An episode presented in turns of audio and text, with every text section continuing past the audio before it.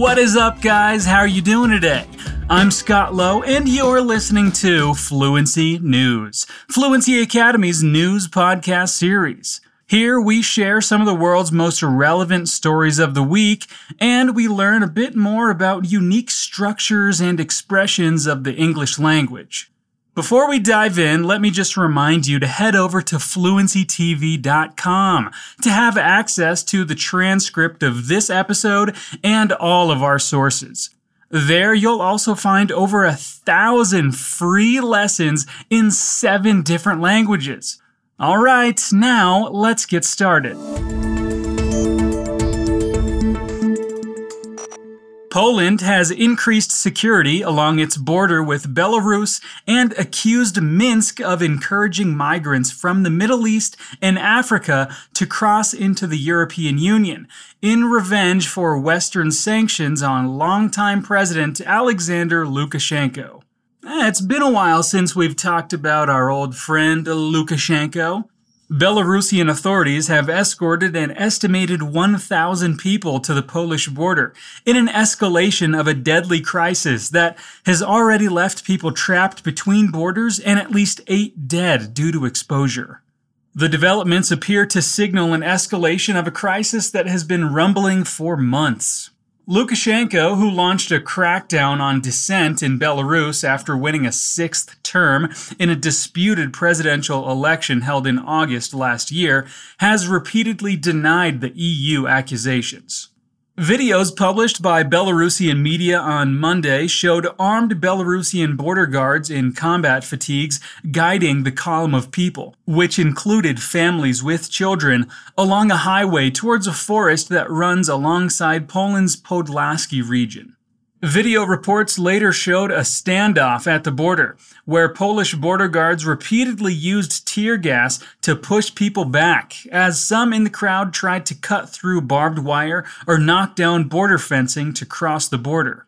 By evening, hundreds had set up tents and lit campfires in a forested border area suggesting clashes could repeat themselves in coming days, as Polish officials have vowed to prevent people from crossing into the country from Belarus.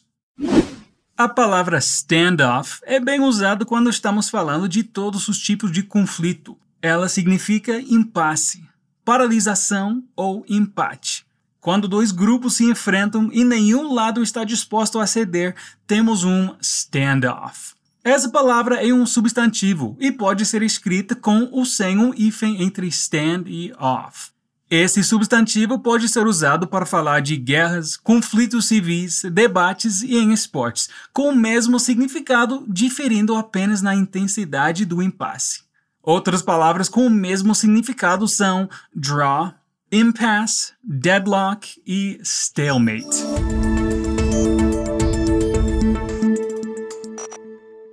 Speaking of migrants, a German humanitarian ship with more than 800 rescued migrants, including 15 very young children, docked into a Sicilian port on Sunday after being granted permission by Italian authorities following days of waiting in the Mediterranean Sea. The charity group Sea-Eye said the vessel Sea-Eye 4 was assigned to the port of Trapani in western Sicily on Saturday evening. Most of the adults were to be transferred to other ships for preventative quarantine against COVID 19, while some 160 minors, including babies and children younger than four, were to be taken to shelters on land. Many of the passengers came from countries in West Africa, Egypt, or Morocco, said Giovanni Di Benedetto, an official from Save the Children in Italy. Shouts of joy from those aboard Sea-Eye 4 could be heard on Trapani's deck as the vessel drew near. Sky TG 24 TV reported. About half of the migrants were rescued from a sinking wooden boat on November 4th, while the other passengers had been plucked to safety from the sea in separate operations.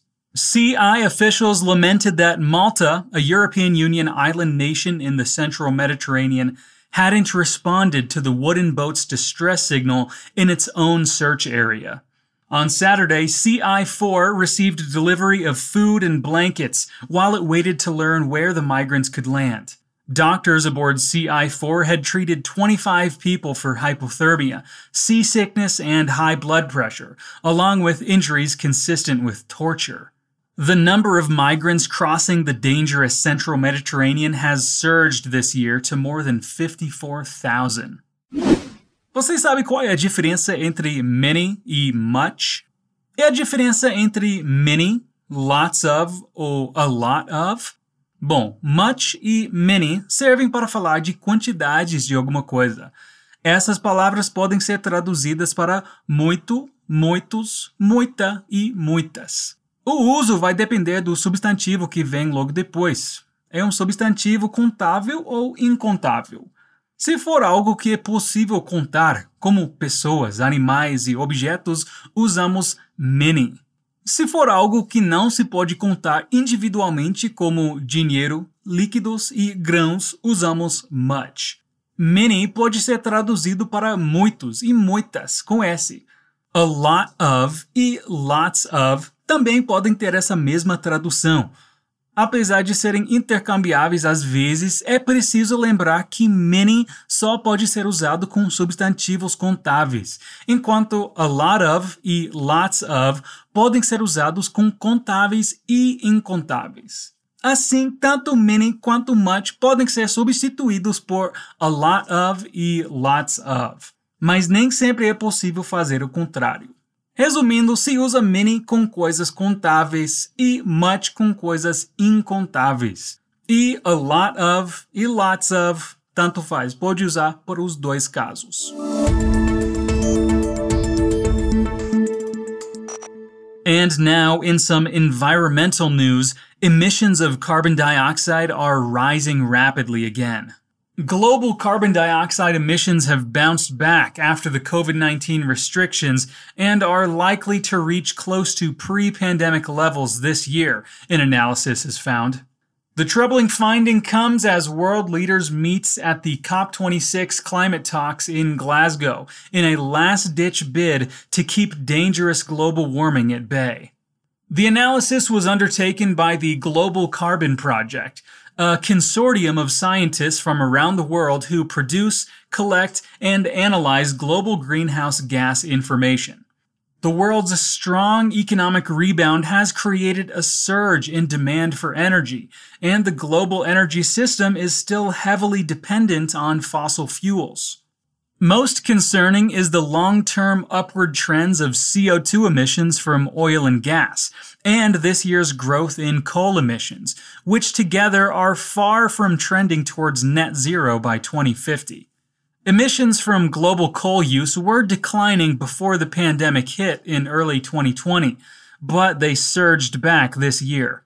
Emissions from global gas use have returned to the rising trend seen before the pandemic.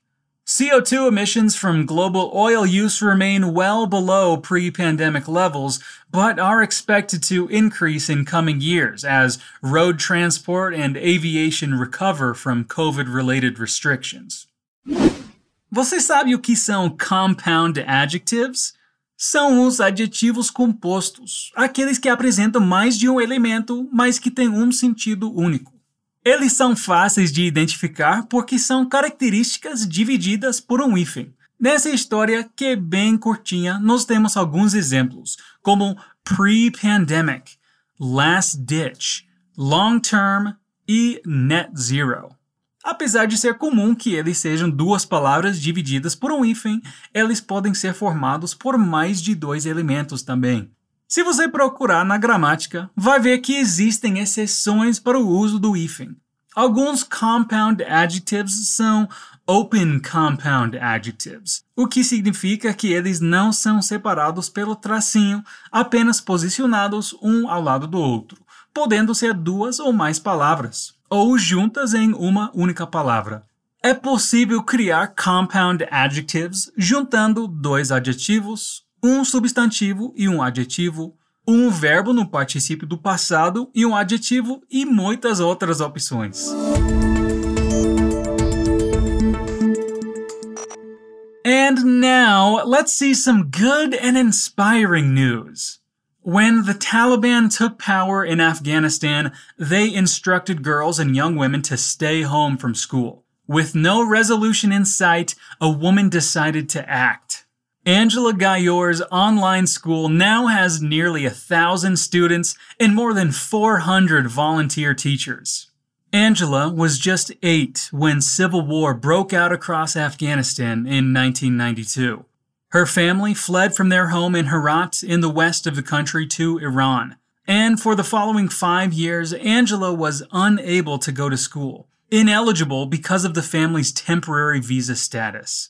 It was quite common back then that Afghan children who had fled to Iran couldn't go to school because they didn't have the right documents, Angela recalled. After five years, Angela's father finally managed to secure the right paperwork and she was able to go to school in Iran.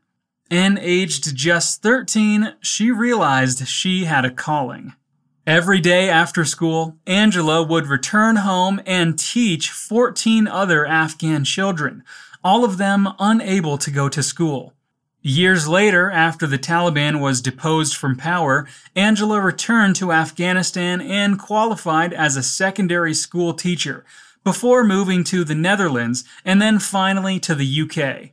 Like many, Angela felt paralyzed watching events unfold in her home country over the past few months.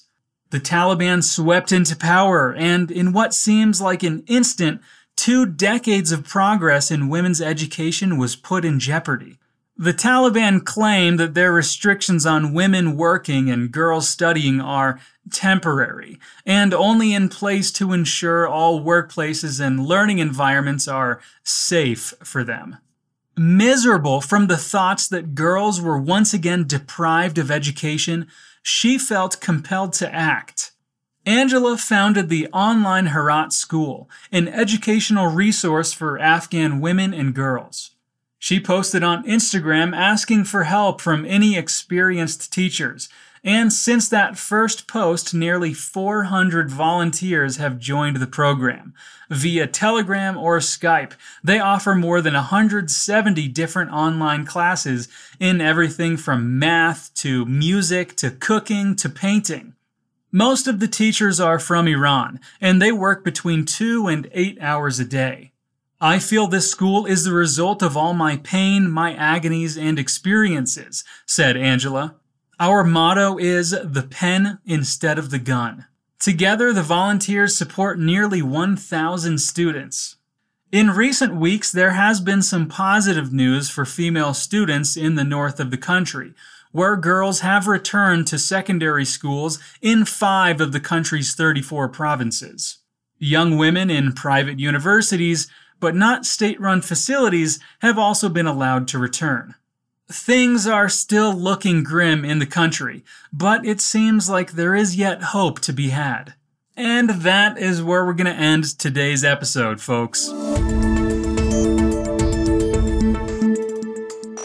E se você quiser ter aulas de qualquer um dos sete idiomas que ensinamos inglês, espanhol, francês, italiano, alemão, japonês e mandarim com os melhores experts em fluência de idiomas do mundo, se inscreve na nossa lista de espera. Assim você vai ficar sabendo quando abrirem novas vagas nas turmas. Para não ficar de fora, é só apertar o link na descrição desse episódio e fazer a sua inscrição 100% gratuita. E só leva uns 15 segundinhos. And remember, there's a new episode of Fluency News every week.